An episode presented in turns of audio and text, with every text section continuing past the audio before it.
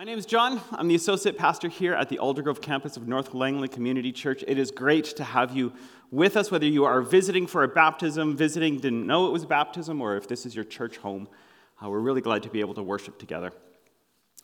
Uh, just to begin, has anyone here ever met a famous person?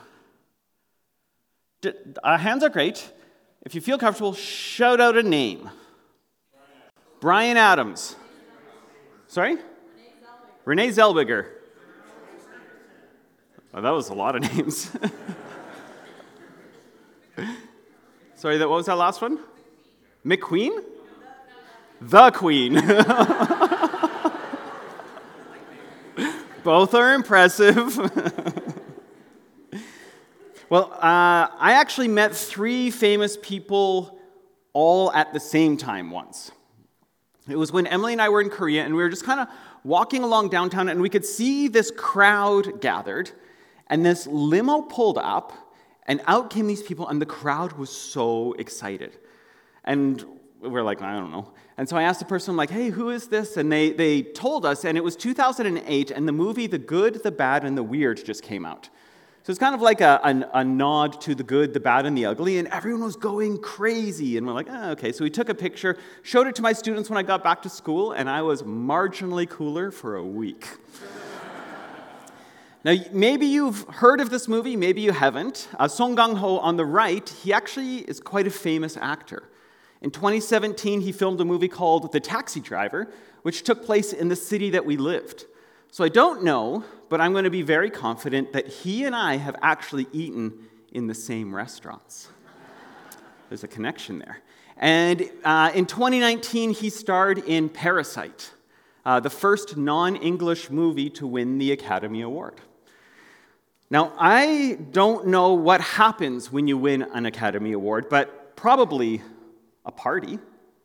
And so there's a, a picture, and you can see Song Kang Ho on the left there uh, excited and celebrating. And so I would imagine that on Academy Award night, he went to a restaurant or a home, or he went somewhere to celebrate. Now, let's say that by some happy coincidence, I found out where the party was on the night of the Academy Awards. And so I show up at the door and I knock, and who opens the door but Mr. Song Kang Ho himself? And I would say, Mr. Song, congratulations on the award. You might remember me uh, I, I, was part of the crowd in 2008 when you were on tour for The Good, the Bad, and the Weird. I've seen a number of your movies, and since you and I were in the same city, we've eaten in some of the same restaurants. Congratulations, where can I put my jacket? Now, I don't know him well, but I suspect that I'm not getting into that party because I don't actually know him. I just know about him. I've been around him. And today is Palm Sunday. It's the week before Easter. It's when we remember Jesus entering Jerusalem, and the crowds are, are super excited and they're welcoming Jesus in. Uh, and in this passage today, we're continuing our series in Luke. And so we're not on Palm Sunday, but it does talk about Jesus' journey to Jerusalem. So it's kind of this, this weaving in that Jesus is almost on tour, as it were. He's not promoting a movie, but he's promoting a kingdom. And he's going from town to town and village to village, and he says, The kingdom of God is the place where God is president. This is what it looks like to live there. This is what it's like to be a citizen. This is what the community is like. And so he goes from town to town and village to village, promoting not a movie, but a kingdom. And one picture he would often use of this is a feast or a party. And in, in Luke 13, where we're going today, it's the first of four parable, or sorry, four feast stories almost back to back to back to back. So, this idea of a party or of a feast. Now, it's important to know that for a lot of people in Jesus' day, the kingdom of God was the kingdom of Israel. And so, when God sends his chosen one, who turned out to be Jesus, to restore the kingdom of God, that was the same as restoring the kingdom of Israel. So the Messiah would come, and you'd have a, a king and a crown and a castle and all of that jazz, and here's the kingdom. And so, if the kingdom of God was the kingdom of Israel, the people of God were the people of Israel. So, Jesus is teaching the kingdom to people who understand that the kingdom is theirs if you're a Jew. If your great great grandfather was Abraham, you're in. And if not, you're out of luck. So Jesus is teaching on the kingdom, and one day someone asks him a question. So, Luke chapter 13, verse 22, if you're using a Pew Bible, it's page 492. If you have your own Bible or an app, you can open it. Now, one quick um, English lesson is that English has no difference between the second person singular and second person plural. So if I said, You look good today, right now you're thinking, Is he talking to his wife? Who does? Or is he talking to everybody? Because there's no difference in English between you and you, unless you're from the south of America, in which case you would say y'all. So if you want to read the y'all translation, you can. Jesus is yawling here. Every you is a y'all. So, Luke chapter 13, verse 22. Then Jesus went through the towns and villages, teaching as he made his way to Jerusalem. Someone asked him, Lord, are only a few people going to be saved? He said to them, Make every effort to enter through the narrow door, because many, I tell you, will try to enter and will not be able to. Once the owner of the house gets up and closes the door, you will stand outside knocking and pleading, Sir, open the door for us. But he will answer, I don't know you or where you came from. And you will say, Well, we ate and drank with you, and you taught in our streets. But he will reply, I don't know you or where you come from. Away from me, all you evildoers. There will be weeping there and gnashing of teeth when you see Abraham, Isaac, and Jacob and all the prophets in the kingdom of God, but you yourselves thrown out. People will come from east and west and north and south and will take their places in the feast in the kingdom of God. Indeed, there are those who are last who will be first, and first will be last. So, this is the word of the Lord. And the question that the man asks Jesus, he doesn't say this, but it seems to imply not just will a few people be saved, but will a few of us. He almost implies, of course, I'm saved, but how many of me are there? Is there many of me or just some of me? How many of us will be saved? And Jesus responds both to the question and to the asker of the question and to all those listening. The kingdom of God is a party, Jesus says. And not just a party, it's a good party. You want to be there.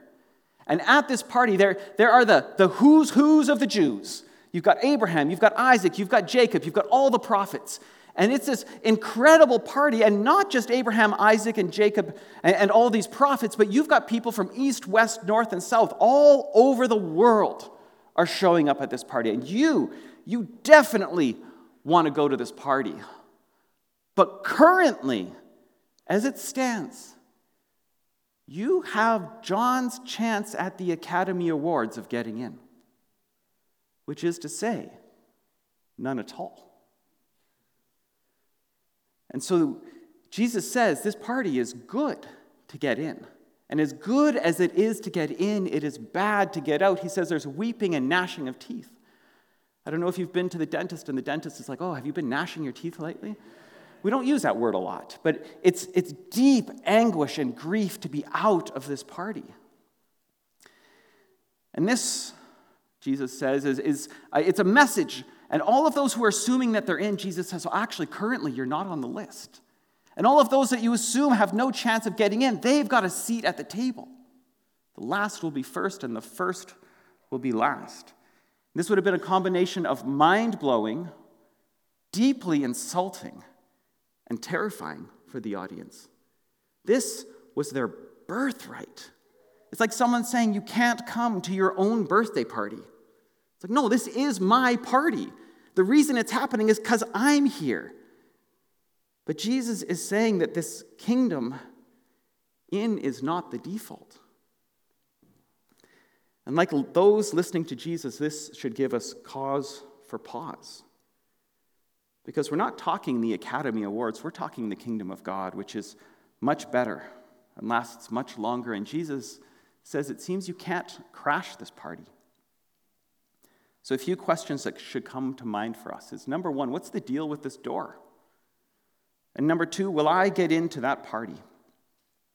So, when we take a closer look at this passage, what is this door? And there's other places in the Bible where Jesus says, I am the way, I am the gate, I am the door, I am the path. And this is a little bit different than that because in this, Jesus isn't the door, he's the owner behind the door. So there's some similarities, but there's some differences there. It seems to be a residential door because when the people knock, they don't get a guard or a servant, they actually hear the voice of the owner. It's a small door, so it's kind of like welcoming someone in your front door rather than your garage. It's not a utility entrance, it's a personal entrance where you welcome people into your home. And so it also seems to be a pretty nice house because it's got an absolutely raging party in the back.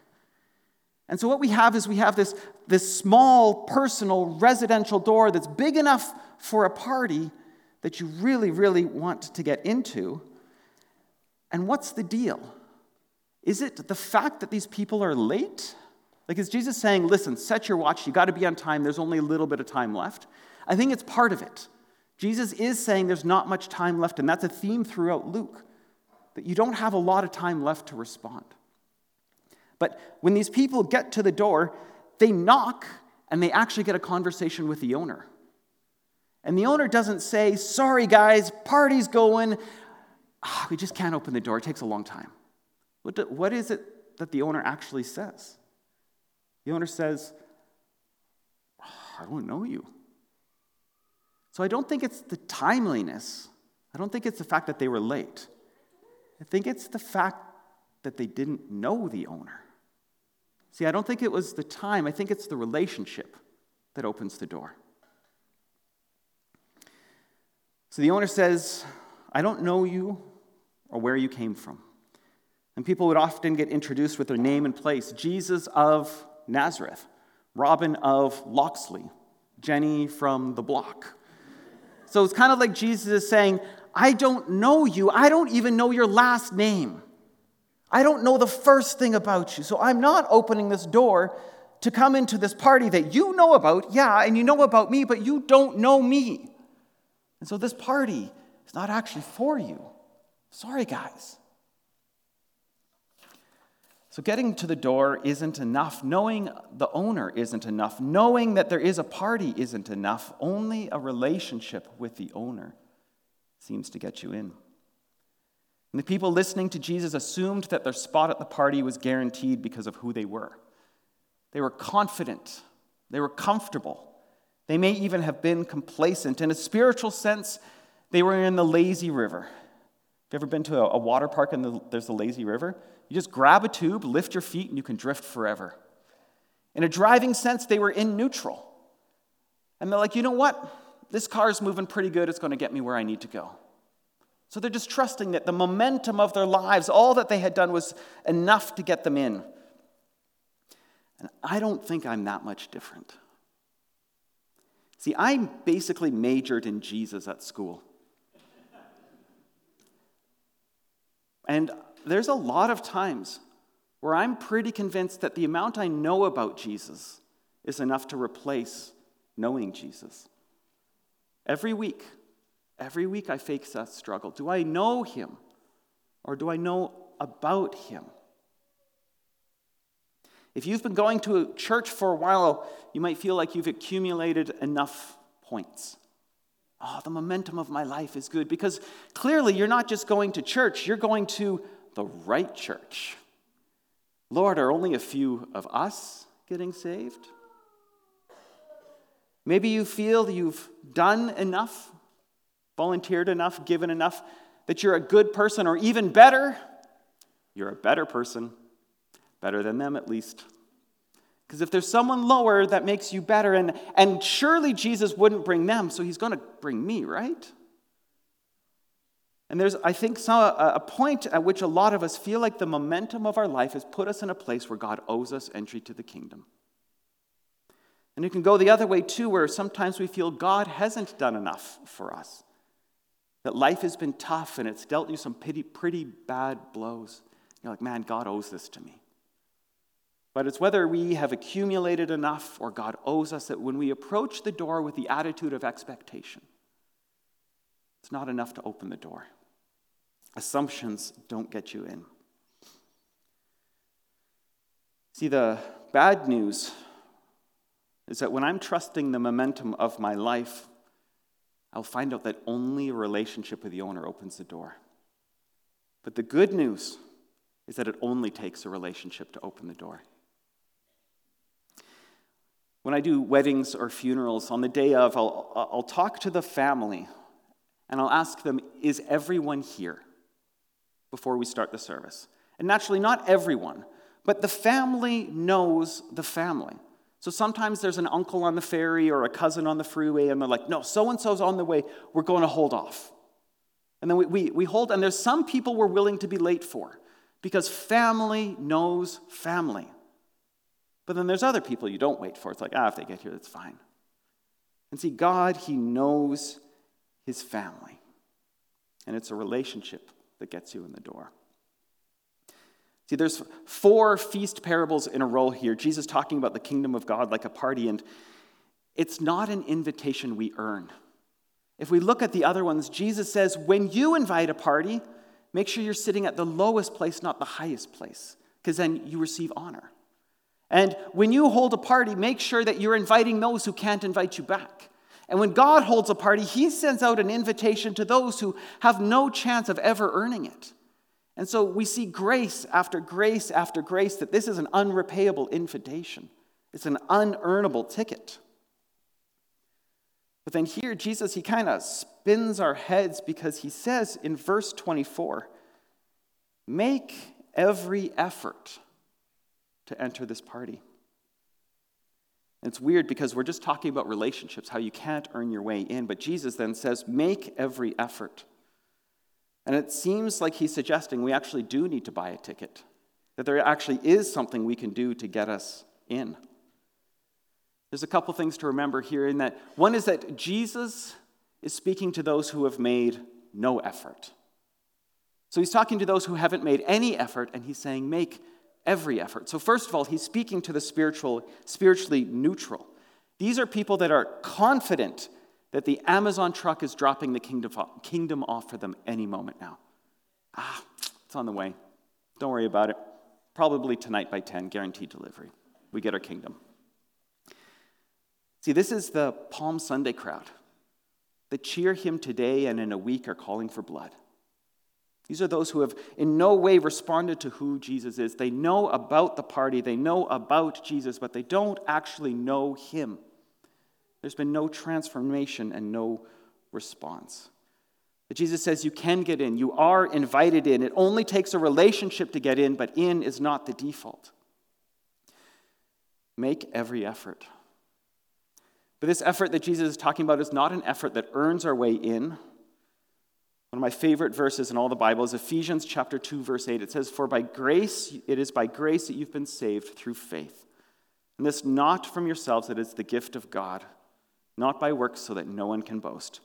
For we are God's handiwork created in Christ Jesus to do good works which God prepared in advance for us to do." See, we're saved by grace. But Jesus says, make every effort. And so, if this is not a saving effort, then what is it? Well, when we want to understand how a word works, we see the shape of it throughout the New Testament. And we see it in Colossians 4:12, where Paul says, Epaphras, who is one of you and a servant of Christ Jesus, sends greetings. He is always wrestling. It's that same word, wrestling. He's making every effort in prayer for you, that you may stand firm in all the will of God, mature and fully assured. In 2 Timothy 4 7, Paul says, I have fought, I have made every effort in this good fight. I have finished the race, I have kept the faith. And in 1 Corinthians 9, Paul says, Do you not know that in a race all the runners run, but only one gets the prize? Run in such a way as to get the prize.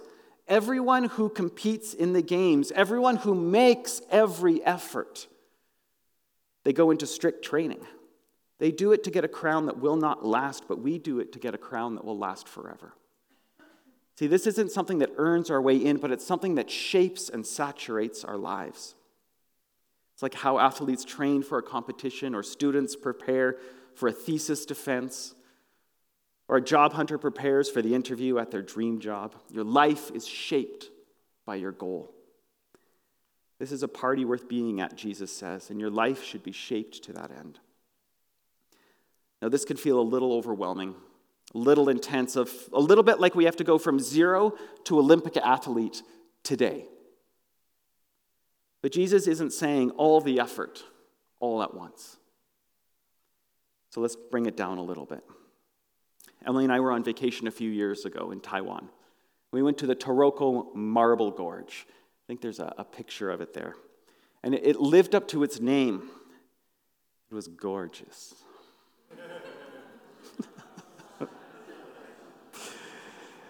You can write that down if you want. It was an amazing trip. And we decided that from where we were staying to where it was, it was 50 kilometers, and so we rented a scooter. So we hopped on the scooter and we zipped up there, and it was, it was incredible. It was beautiful. It was a ton of fun. But on the way back, it got dark and we got turned around.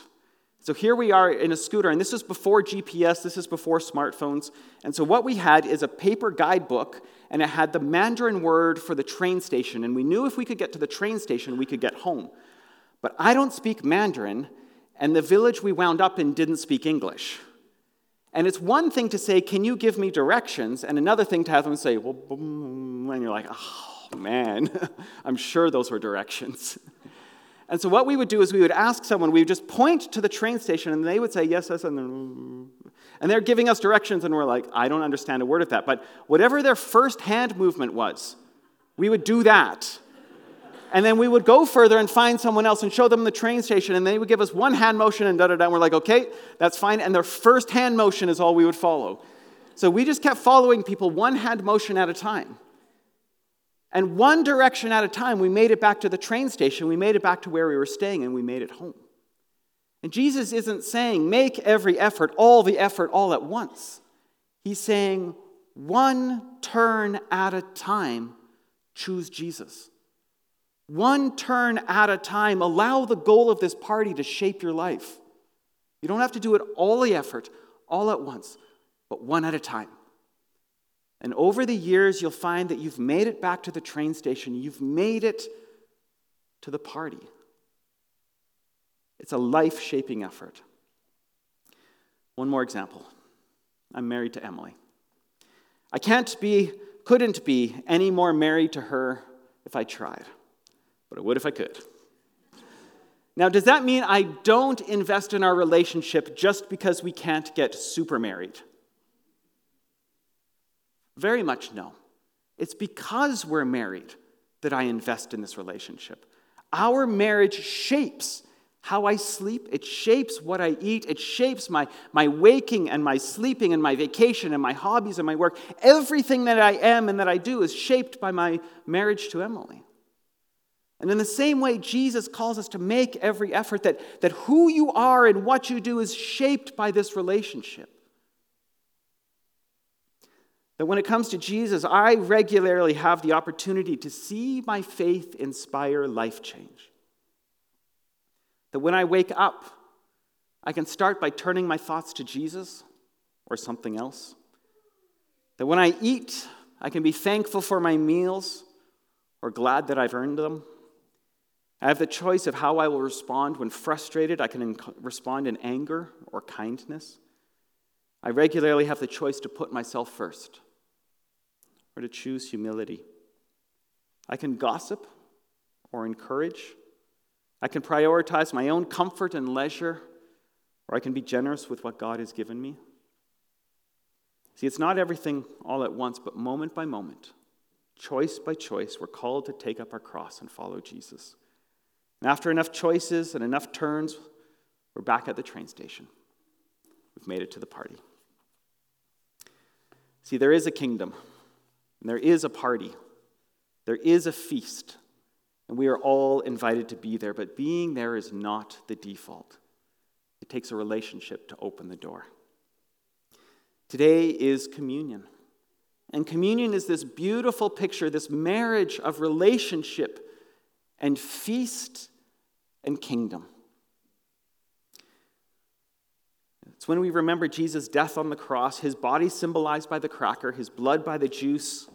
And when Jesus was with his disciples, his apprentices, his students before he died, he had this feast together with them and he explained that his body and blood was about to fundamentally redefine the relationship between God and people.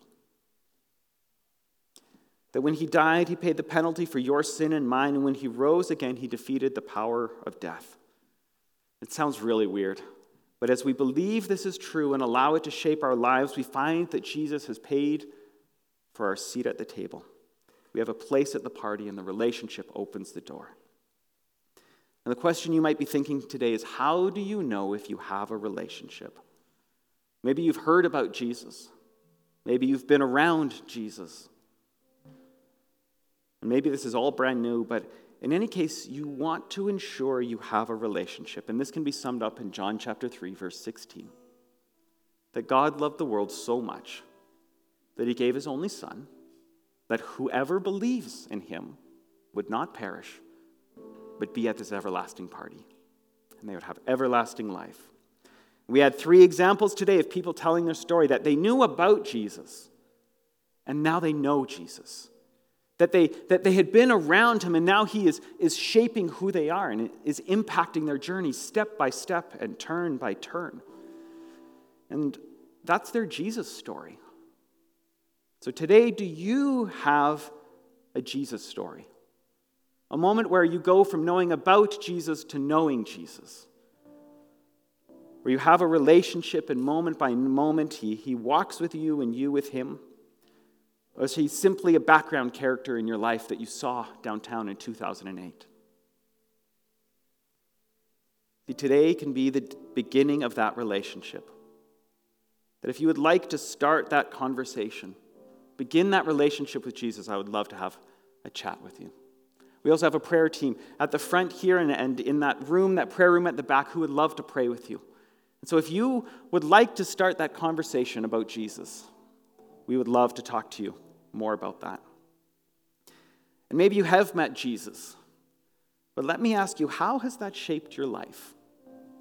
Would you say that turn by turn and moment by moment that every effort has shown up? See, like an athlete preparing for the Olympics, we should live like we have somewhere to be. Maybe for you, that effort looks like choosing not to do something that you have been doing. Make every effort, Jesus says, one turn at a time. And if it's just simply turning away from something that you often turn to, that's that process of discipleship. And maybe on the other hand, it's something that you choose that for so long you have been putting off. Make every effort, Jesus says. Step out in faith, step out in obedience. And in all of that, know that there is grace in the inconsistency. I am not perfect. Talk to anyone who walks with Jesus, and they will give you example after example of how things have not gone exactly as they may have hoped. So we don't really do this ourselves, but through the Holy Spirit. So as you come for communion today, and we've got a giant baptism tank in the middle here, which kind of Going to have to go around it. Um, but we're going to have people up here handing out communion in the balcony as well. And so I'm going to invite the people who are serving communion to come and prepare. And so if you can kind of, in a moment, come, receive the communion, take it back and sit, and then we'll eat together. But as you do, just give two questions thought. Number one, do you know Jesus? Or do you simply know about him? And secondly, what is your next turn? What does it look like for you to make every effort? So, we're going to take a moment. We're going to allow the Holy Spirit to speak to us.